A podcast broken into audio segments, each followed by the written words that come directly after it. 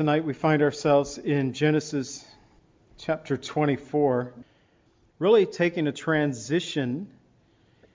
As I titled this, uh, chapter 24, and the title for the overall message is the same A Bride for Isaac. And so, in these two chapters, we find that Isaac is beginning to come to the forefront in Scripture.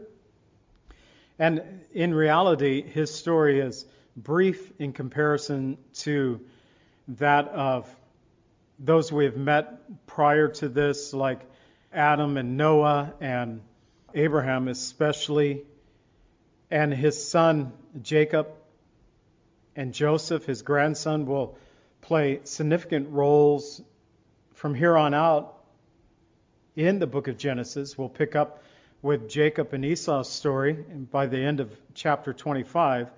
And it's not a one chapter for Isaac and he's done. He'll be around a bit, but his story is a little bit calmer than that of the life of Abraham and that of the life of Joseph. We'll see that as we go through it. But no matter. He was a man who walked in accordance to the Word of God, who was given prophecy, the Abrahamic covenant passed on to Isaac. We'll see that not tonight, but the Lord will pass on the covenant to Isaac. And so, all in all, even though scripturally, there may not be as much information about Isaac as some of the others that we have met, like Abraham, and we'll meet, like Joseph and Jacob. He was faithful to carry the torch of faith that the Lord had given him in his time and to pass that torch on to his son and to his children and to his descendants. But before he can uh, pass on any torch to his descendants, he needs to have a wife and he needs to have a son, as scripture will tell us tonight. And he'll get a bonus. He not only has one son, but two. It begins with a bride for Isaac. In Genesis 24, I put down as a couple of key verses for Genesis 24 in verses 3 and 4 where actually Abraham was speaking to his servant. And he said, I will make you swear by the Lord, the God of heaven, the God of earth, that you will not take a wife for my son from the daughters of the Canaanites among whom I dwell, but you shall go to my country, to my family, and take a wife for my son Isaac. These two verses right here, Abraham instructing his head servant to go fetch a wife for Isaac, it's really a, a stand of faith that we're going to look at tonight. And so we're going to see that for Isaac, it wasn't just any bride would do. Abraham's instruction is given to us. I read two of those verses already. I'm going to go ahead and read 1 through 4, ask God to bless the teaching of His Word, and we'll get into God's Word together tonight. Now Abraham was old and well advanced in age, and the Lord had blessed Abraham in all things. So Abraham said to the oldest servant of his house, who ruled over all that he had, Please put your hand under my thigh, and I will make you swear by the Lord, the God of heaven, and the God of the earth, that you will not take a wife for my son from the daughters of the Canaanites, among whom I dwell but you shall go to my country, to my family, and take a wife for my son Isaac.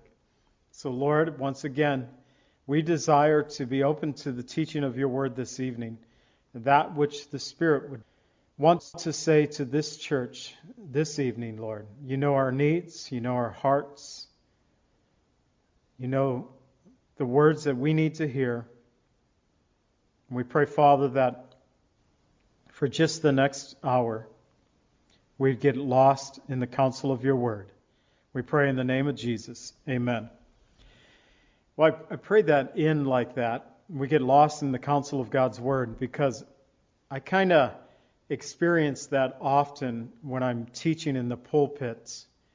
Uh, there is a point when I'm teaching in the pulpit that my concentration is upon the Word of God and, and kind of the cares of this life kind of strip away and I get into this focus into God's Word. I love it. Now, I'm still aware of what's going on. I see people uh, when they get up to go leave the sanctuary to go to the bathroom and come back in, or if there's a cough or distraction. I have all that going on. But in teaching the Word of God, I often experience just that well, the place I love to be the best, I believe, just immersed in God's Word. And He can do that in listening to His Word as well. So it was after the death of Sarah. And with Isaac, he's nearing 40 years old at this point, and Abraham decided, you know what, it's time for Isaac to take a bride. Well, I know they lived longer back then, but getting around 40 years old, I'm thinking, I think so. It is about time. But the culture of that day was for parents to arrange the marriage of their children. And thus Abraham called his oldest servant. We might have met him in Genesis 15:2. His name there is Eliezer. We can't be sure if this is the same servant. Uh, Eliezer could have died by this time, and another servant is ruling over Abraham's household for him, administering the household for him. So the name is not given to us. That is not what is important in this text. But he did cause this man to swear that he would not take a wife for Isaac from the Canaanites. Abraham said, In whose land I have dwelt. He'd been dwelling there for close to 50 years. They'd been there for a long time. And what happens when foreigners go to another country, quite often they will get merged in with the country itself and they will not hold their individuality as people from another country. Of course, we're talking about Abraham, who is birthing a nation through his descendants, but he wanted to make sure that Isaac's bride came from his own country, from his own family. And so it was Abraham's desire that his bride would come from his extended family from Mesopotamia. It really reminds us of the importance of uh, being equally yoked together. And the Bible tells us and warns us in 2 Corinthians 6:14, "Do not be unequally yoked together with unbelievers, for what fellowship has righteousness with unrighteousness? What communion has light with darkness?" Well, the obvious answer to these questions is none. No fellowship with the righteous and the lawlessness, no communion with light and darkness. And it's a reminder, and we think of that often as we're looking at marriage tonight, of that passage speaking about marriage, but really it can talk about our friends that we might have, it can talk about business partnerships that we might form and especially the marriage relationship as well. For those who do not know what a yoke is, Paul reminds us don't be unequally yoked. Well, a yoke was a, a wooden crosspiece, a, a device that was made and actually shaped to the shoulders, the back of two animals, oxen, we might say. And, you know, just like here in the in our world today, no two people exactly alike, no two animals exactly alike. These yokes would be made to fit the animals in order that they could pull straight, plow straight, pull a cart straight. Two oxen that are properly yoked together would allow the fields to be plowed with straight furrows. And yet, when we yoke ourselves with unbelievers, whether we're talking about dating or marriage or business partnerships, maybe certain clubs or fraternities, we create a mixture that can never truly be united. And so, just a, a caution there that we find in the Word of God. Well, the servant's quest, verses 5 through 9, we read, The servant said to him, Perhaps the woman will not be willing to follow me to this land. Must I take your son back to the land from which you came? Abraham said to him, Beware that you do not take my son back there. The Lord God of heaven, who took me from my father's house and from the land of my family, and who spoke to me and swore to me, saying, To your descendants I give this land, he will send his angel before you, and you shall take a wife from my son from there. And if the woman is not willing to follow you, then you will be released from this oath. Only do not take my son back there. So the servant put his hand under the thigh of Abraham his master and swore to him concerning this matter. Now, I get it, I get it. The whole hand under the thigh thing is something that is not even done especially here in the United States. But it was a matter of swearing a solemn oath to an individual in Abraham's day. And I'm sure Abraham, if he was uh, seeing how we do things today, he would kind of think, well, that's kind of strange. Just as we look back in Scripture and think, hand under a thigh to swear an oath, that's kind of strange. Well, it's just a matter of the customs of their time. But it was a solemn oath.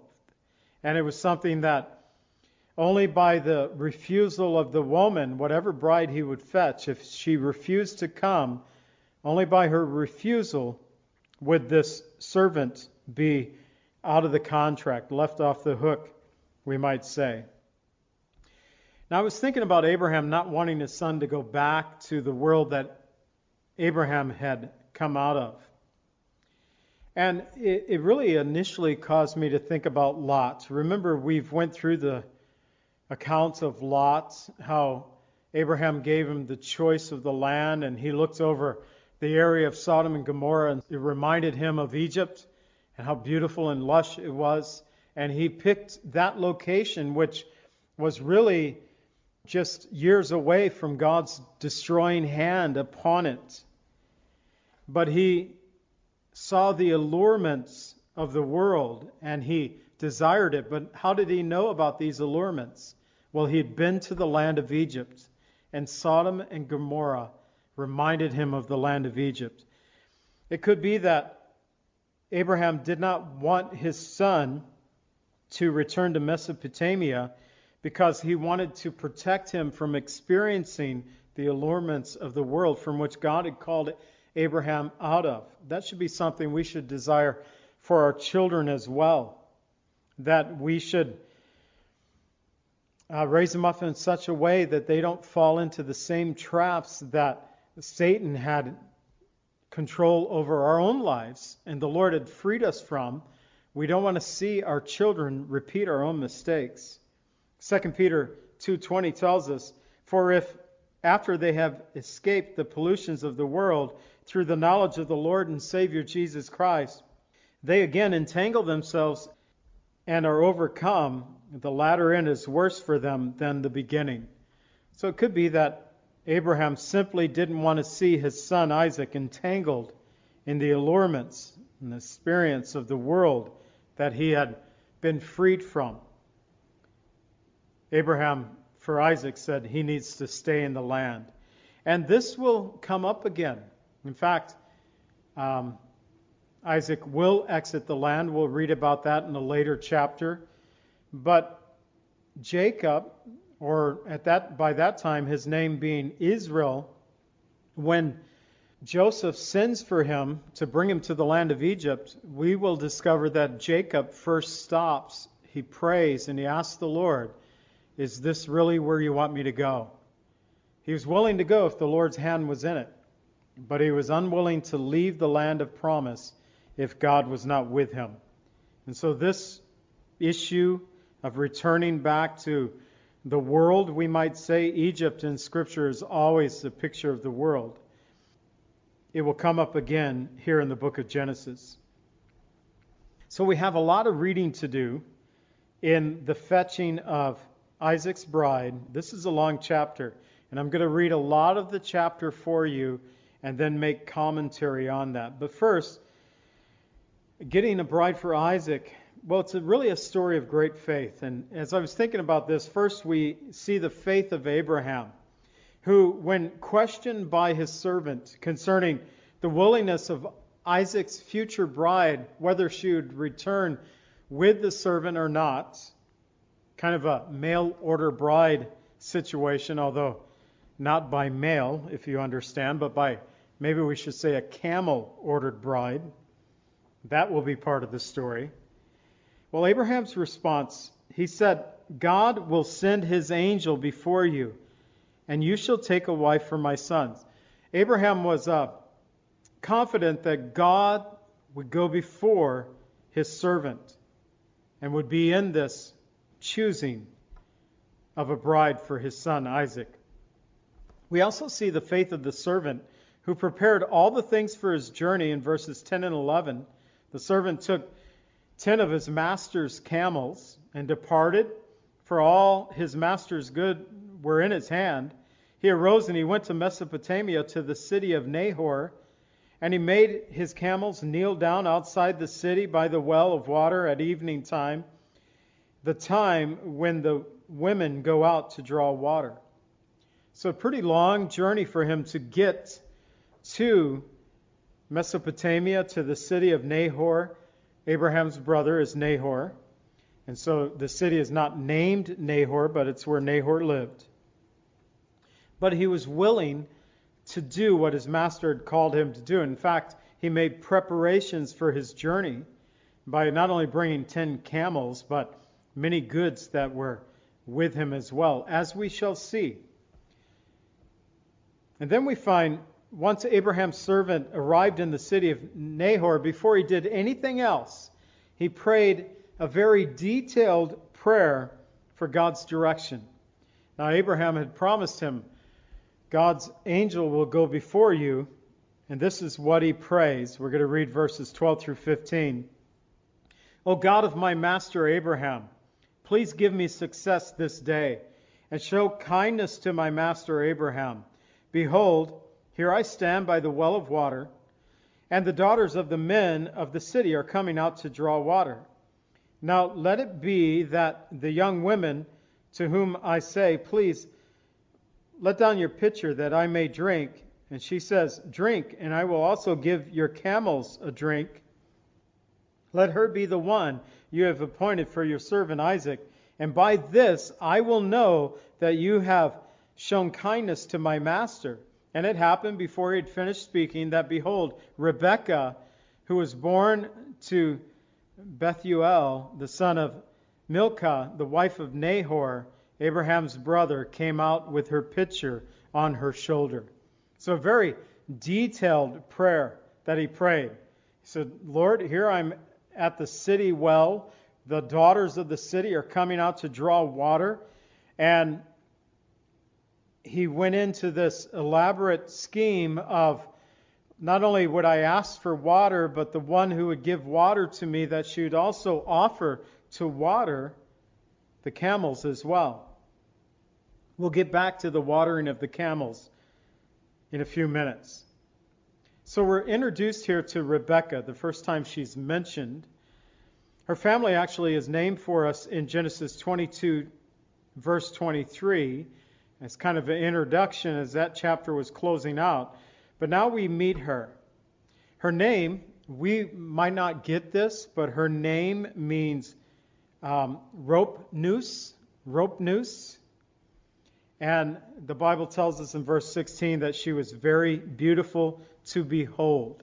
So that name, Rebecca or rope noose, the thought behind it is that she was so stunning that she could ensnare men by her beauty.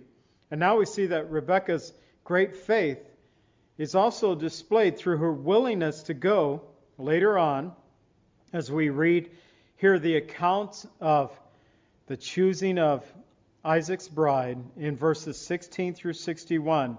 We're going to see Rebecca's great faith through her willingness to go with Abraham's servant to become the wife of a man whom she had never seen Let's read the accounts. It tells us in verse 16, and I'm going to go ahead and just read from 16 to 61. Now the young woman was very beautiful to behold, a virgin. No man had known her. And she went down to the well, filled her pitcher, and came up. And the servant ran to meet her and said, Please, let me drink a little water from your pitcher. So she said, Drink, my lord. Then she quickly let her pitcher down to her hand and gave him a drink. And when she had finished giving him a drink, she said, I will draw water for your camels also, until they have finished drinking. Then she quickly emptied her pitcher into the trough, ran back to the well to draw water, and drew for his camels. All his camels, Scripture says. And the man wondered at her, remained silent, so as to know whether the Lord had made his journey prosperous or not. And so it was, when the camels had finished drinking, that the man took a golden nose ring weighing half a shekel, two bracelets for a wrist weighing ten shekels of gold. And he said, Whose daughter are you? Tell me, please. Is there room in your father's house for us to lodge? So she said to him, I am the daughter of Bethuel, Milcah's son, whom she bore to Nahor. Moreover, she said to him, We have both straw and feed enough, and room to lodge. And the man bowed down his head and worshiped the Lord. And he said, Blessed be the Lord God of my master Abraham, who has not forsaken his mercy and his truth toward my master. As for me, being on the way, the Lord led me to the house of my master's brethren. And so the young woman ran and told her mother's household these things. Now Rebekah had a brother whose name was Laban, and Laban ran out to meet the man by the well. So it came to pass when he saw the nose ring and the bracelets on his sister's wrist, when he heard the words of his sister Rebekah saying, Thus the man spoke to me, and when he went to the man, and there he stood by the camels at the well, he said, Come in, O blessed of the Lord. Why do you stand outside? for I have prepared the house and a place for your camels. Then the man came to the house, and he unloaded the camels and provided straw and feed for the camels, water to wash his feet and the feet of the men who were with him. Food was set before him to eat. But he said, I will not eat. And so this is Abraham's servant again. I will not eat until I have told about my errand. And so he said, Speak on. So Abraham's servant said, I am Abraham's servant. The Lord has blessed my master greatly, and he has become great. He has given him flocks and herds, silver and gold, male and female servants, camels and donkeys. And Sarah, my master's wife, bore a son to my master when she was old, and to him he has given all that he has. Now my master made me swear, saying, You shall not take a wife for my son from the daughters of the Canaanites, in whom, whose land I dwell. But you shall go to my father's house, to my family, take a wife for my son. And I said to my master, Perhaps the woman will not follow me. And he said to me, The Lord before whom I walk will send his angel to you, prosper you on the way, and shall take a wife for my son from my family and from my father's house. And you will be cleared of this oath when you arrive from among my family. For if they will not give her to you, then you will be released from my oath. And this day, and this is his now, he's told the story of how he got there.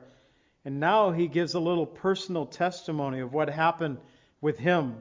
I just have to break for a moment and, and tell you how important it is to be able to share our personal testimonies with others. Now, we always want to rely upon the truth of the Word of God and the things that we learn in Scripture. But our personal testimony becomes that place of application, personal application that we can share with others that they too also might have faith. And so this is the servant's personal story here where he said, And this day I came to the well and said, O Lord, God of my master Abraham, if you will now prosper the way in which I go, behold, I stand by the well of water.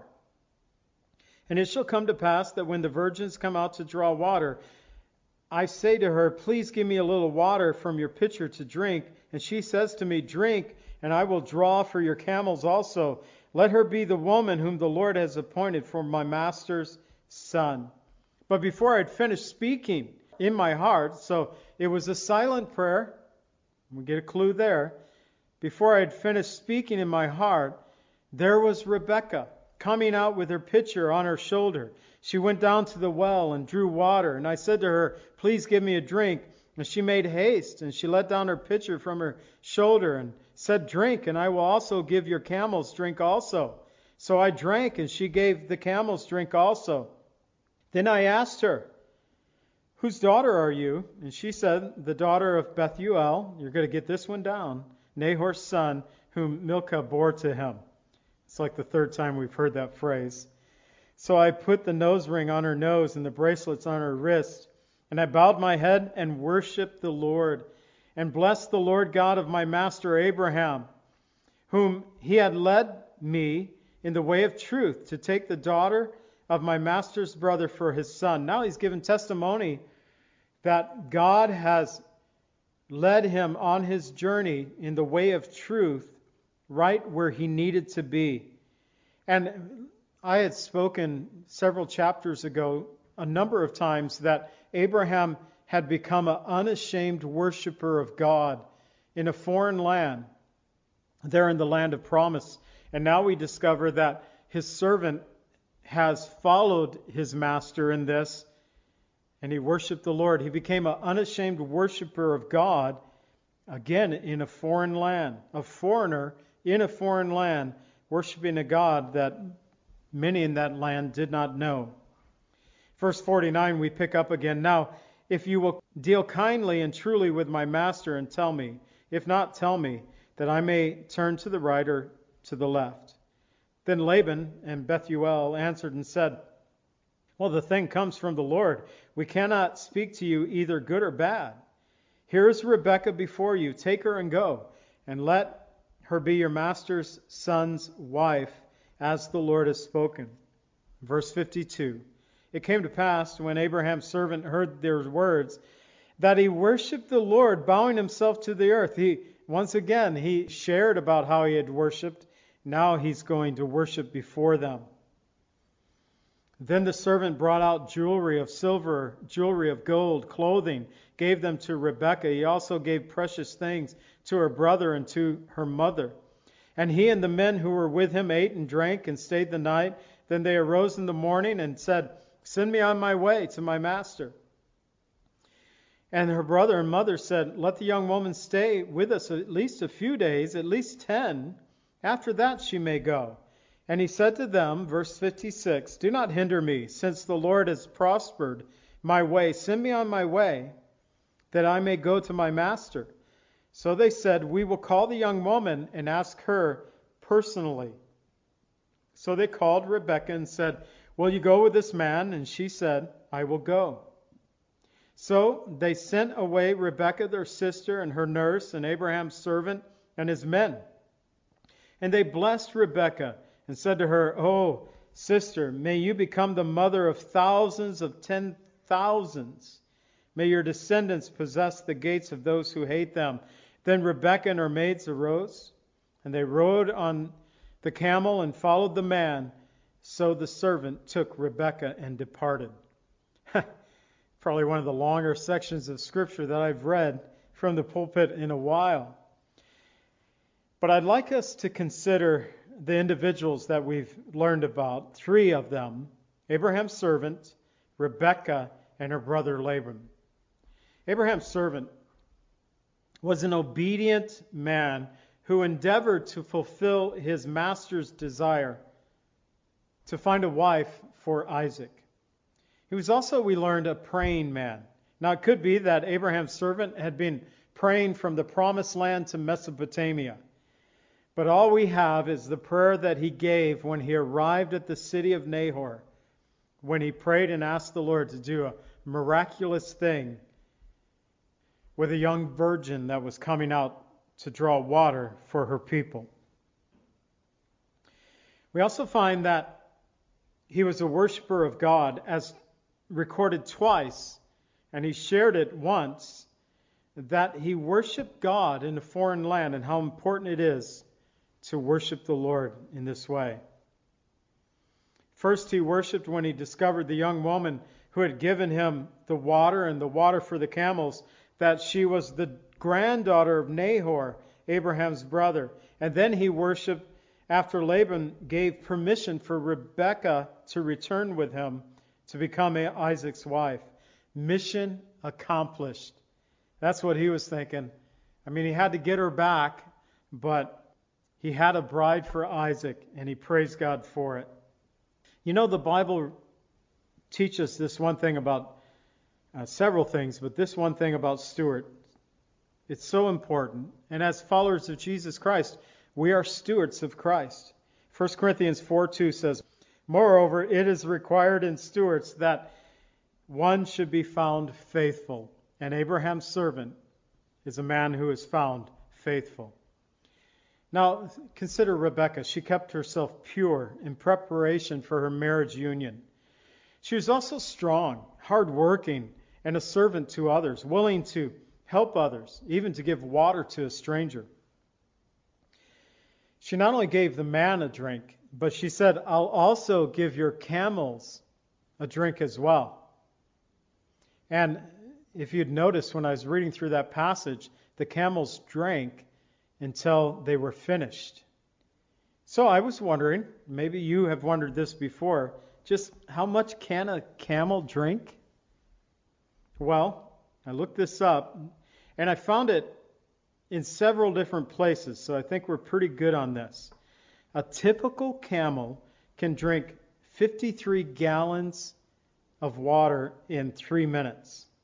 A less thirsty camel might drink 20 to 30 gallons of water in 10 minutes.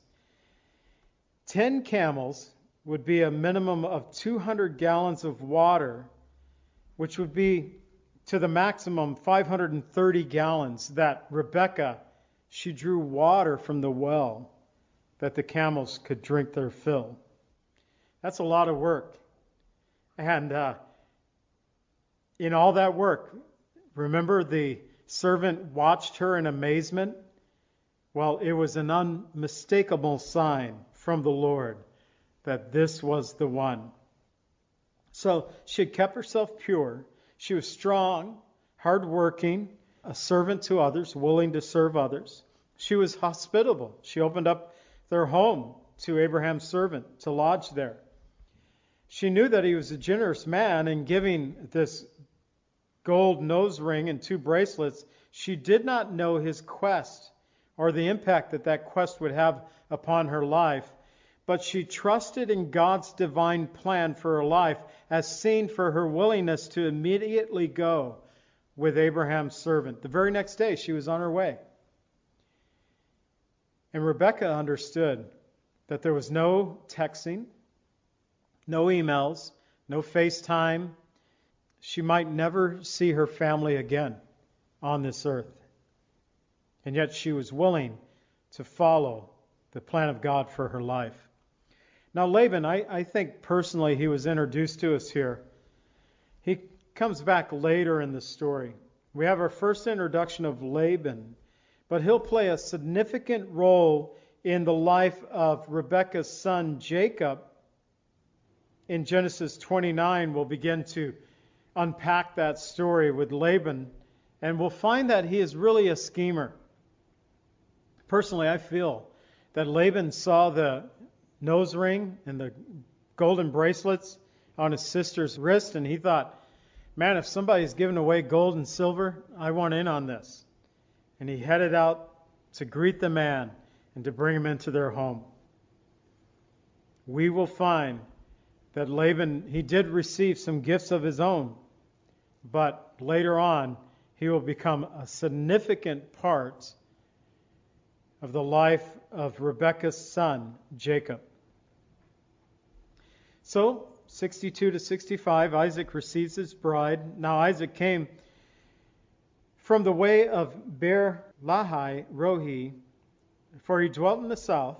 And Isaac went out to meditate in the field in the evening. He lifted up his eyes and he looked, and there the camels were coming. And then Rebekah lifted her eyes, and she saw Isaac. She dismounted from her camel and she said to the servant, Who is this man walking in the field to meet us? And the servant said, It is my master. So she took a veil and covered herself. And the servant told Isaac all the things that he had done. So uh, recounting the whole story that I read to you from verses 16 to 61. He recounts everything. And Isaac brought Rebekah into his mother Sarah's tent. He took Rebekah, and she became his wife, and he loved her. So Isaac was comforted after his mother's death.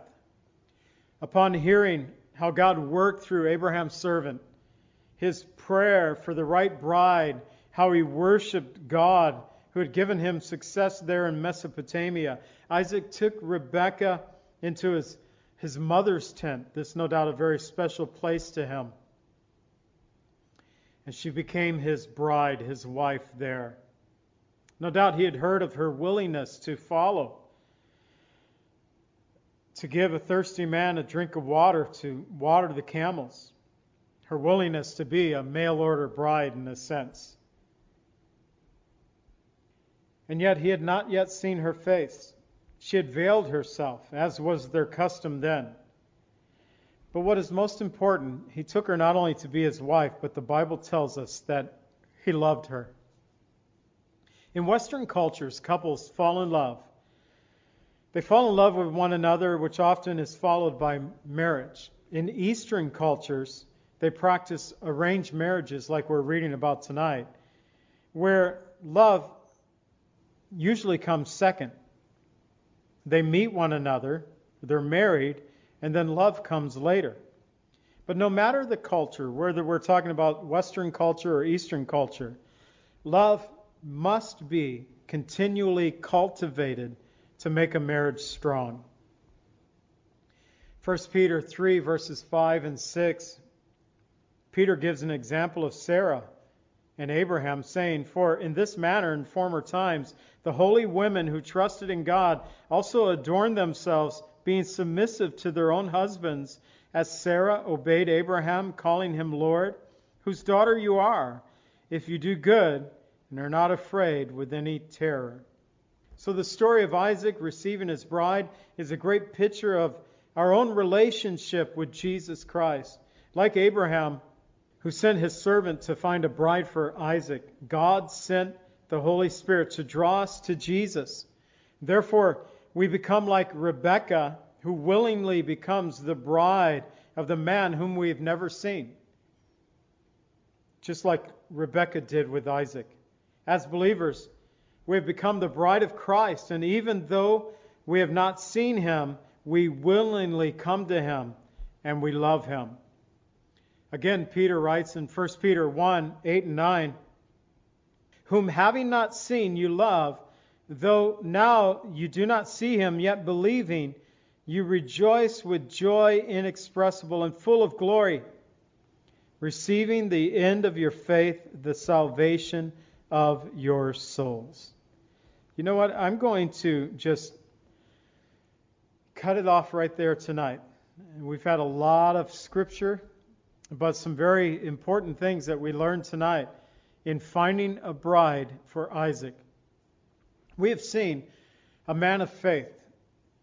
Now, ultimately, Abraham is that supreme example of faith and has been since chapter 12 in the book of Genesis.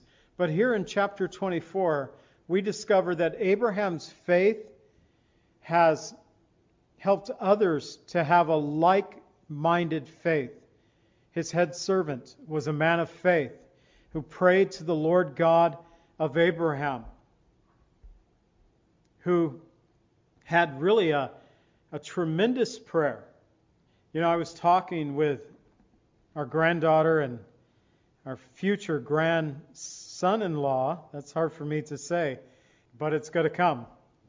We were talking on Sunday night, and they were talking about confirmation and praying and some decisions that they had made. So it reminded me of a story that I'm going to share with you right now, which probably changed the course of our lives. Sometime after my dad had passed away in the late 1980s, uh, we were living in Zion, Illinois. We had a house over there that was built in 1923. I discovered this in the remodeling process of that house in one of the windows that I took out they had painted on the inside the name of the original owners and the date that that window frame was made. So I was able to kind of zero in on the date of the home. But you know, this is mid 80s. It was built in 1923. It needed some work, and we had decided that we were going to live there. It, it was a lot and a half. It had an extra wide lot, pretty deep lot, so it was a nice place in town.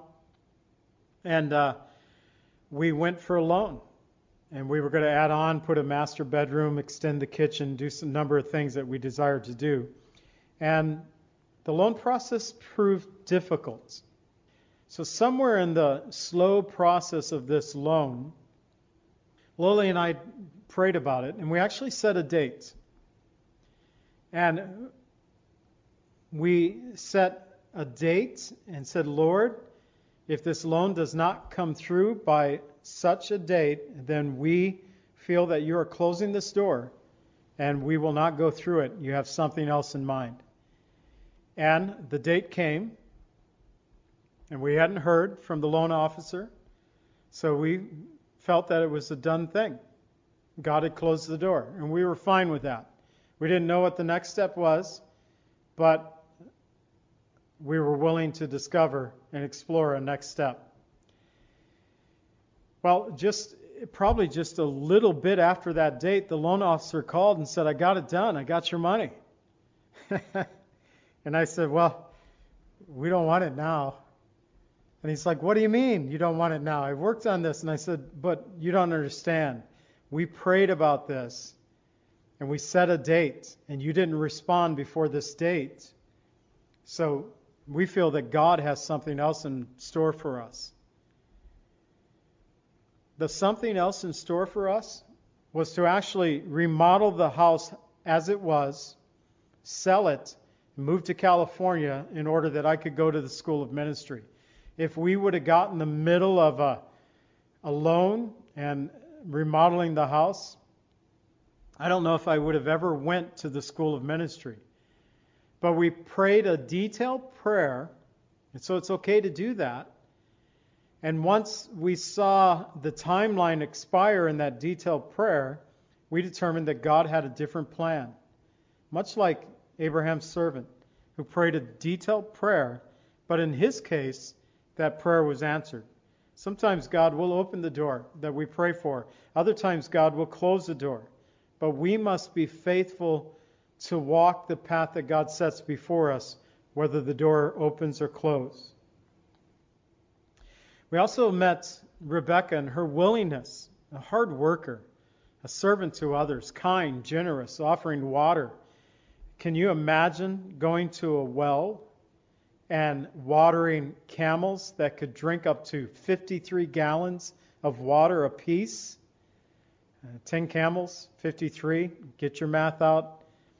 Don't use the new math, but the old math. I'll give it a quick one 530 gallons of water. That's a lot of work, but she was willing to do it. She was rewarded for it. But what was more important her willingness to follow God's plan for her life. And we don't even know, other than the stories that she had heard about Abraham, we don't even know how much of an influence the God of Abraham had in that family's life. We do know that Laban's daughter, Rachel, would have foreign gods that she would take with her back to the promised land. And so we do know that they worshiped other gods there in Mesopotamia. But she was willing to follow the God of Abraham, like the servant did as well. Well, I hope that you're willing to follow our Savior Jesus Christ, because Abraham's story is part of the story of Christ. For God had said to Abraham in Genesis 12:3, and in you all the nations of the earth shall be blessed. That blessing comes through faith in Jesus Christ. The work that Jesus did on the cross, his death, burial, resurrection, his ascension to the right hand of the Father, and the truth that Jesus is coming back again one day. Until that day, there is opportunity for repentance to be part of the family of God. And here on Wednesday evenings, we've been rehearsing the ABCs of salvation. And the A speaks about admitting to God that we are sinners and to ask for his forgiveness. Romans 3:23 tells us that all have sinned and fall short of the glory of God. But 1 John 1 9, I love this verse. It says, If we confess our sins, he is faithful and just to forgive us of our sins and cleanse us from all unrighteousness. We have to admit to God that we are sinners. Second, we need to believe. We need to believe in the work that Jesus did upon the cross his death, his burial, his resurrection from the grave, his ascension into heaven. Believe that he is coming again. But know that this gift of salvation according to Romans 5:8, is a demonstration of God's own love toward us. But God demonstrates his own love toward us that while we were still sinners, Christ died for us. And the C is for confession. We need to not only confess to God our sins and believe in his son Jesus, but confess that our faith to others, our faith in Jesus Christ to others. Don't be ashamed that you trust in Jesus. For the Bible says in Romans 10 9 and 10 that if you confess with your mouth the Lord Jesus, believe in your heart that God raised him from the dead, you will be saved. For the heart one believes unto righteousness, with the mouth confession is made unto salvation. Romans 10:13 For whoever calls upon the name of the Lord shall be saved. If you're listening on the radio tonight, broadcast at a later time, watching through social media. If you have questions, please email us at cclv, stands for Calvary Chapel Lake Villa, cclv at comcast.net. cclv at comcast.net. This coming Sunday, we are continuing our study in the book of Revelation. Lord willing, we'll be in Revelation chapter 11. I titled this Two Witnesses. And we look forward to being with you either here at the church, live on Facebook, or through WLGS radio. Father, we thank you so much for your word, for a time of worship tonight in the middle of the week, a time to look into your word, to see a servant obediently endeavor to fulfill his master's desire, but this servant's trust in you, the Almighty God, the creator of the heavens and the earth. Help us to be such servants ourselves, Lord. May it be that we would be such stewards that we too are found faithful. May we have the heart of Rebecca, who is willing to give a stranger a drink of water and to water his animals, but also to follow the call of God upon her life. Lord, in our life, in all of our lives, Lord, you open and you close doors. Help us to be attentive to those doors. Sometimes, Lord, we try to force our way into doors that you have closed. Other times, Lord, we refuse to walk through an open door that you've set before us. So help us be attentive because the plans that you have for each of us, Lord, they are more than we could possibly imagine. Once again, Lord, I pray for those who are sick and infirmed and suffering. May the God of peace be upon their lives this very hour. Holy Spirit, send your healing touch upon them. Wash over them and cleanse them with your healing power. We look tonight for victory, and our victory is found in Jesus. We pray in the name of Jesus. Amen. Pray that God would bless you and keep you, that his face would always shine upon you and give you peace. God bless.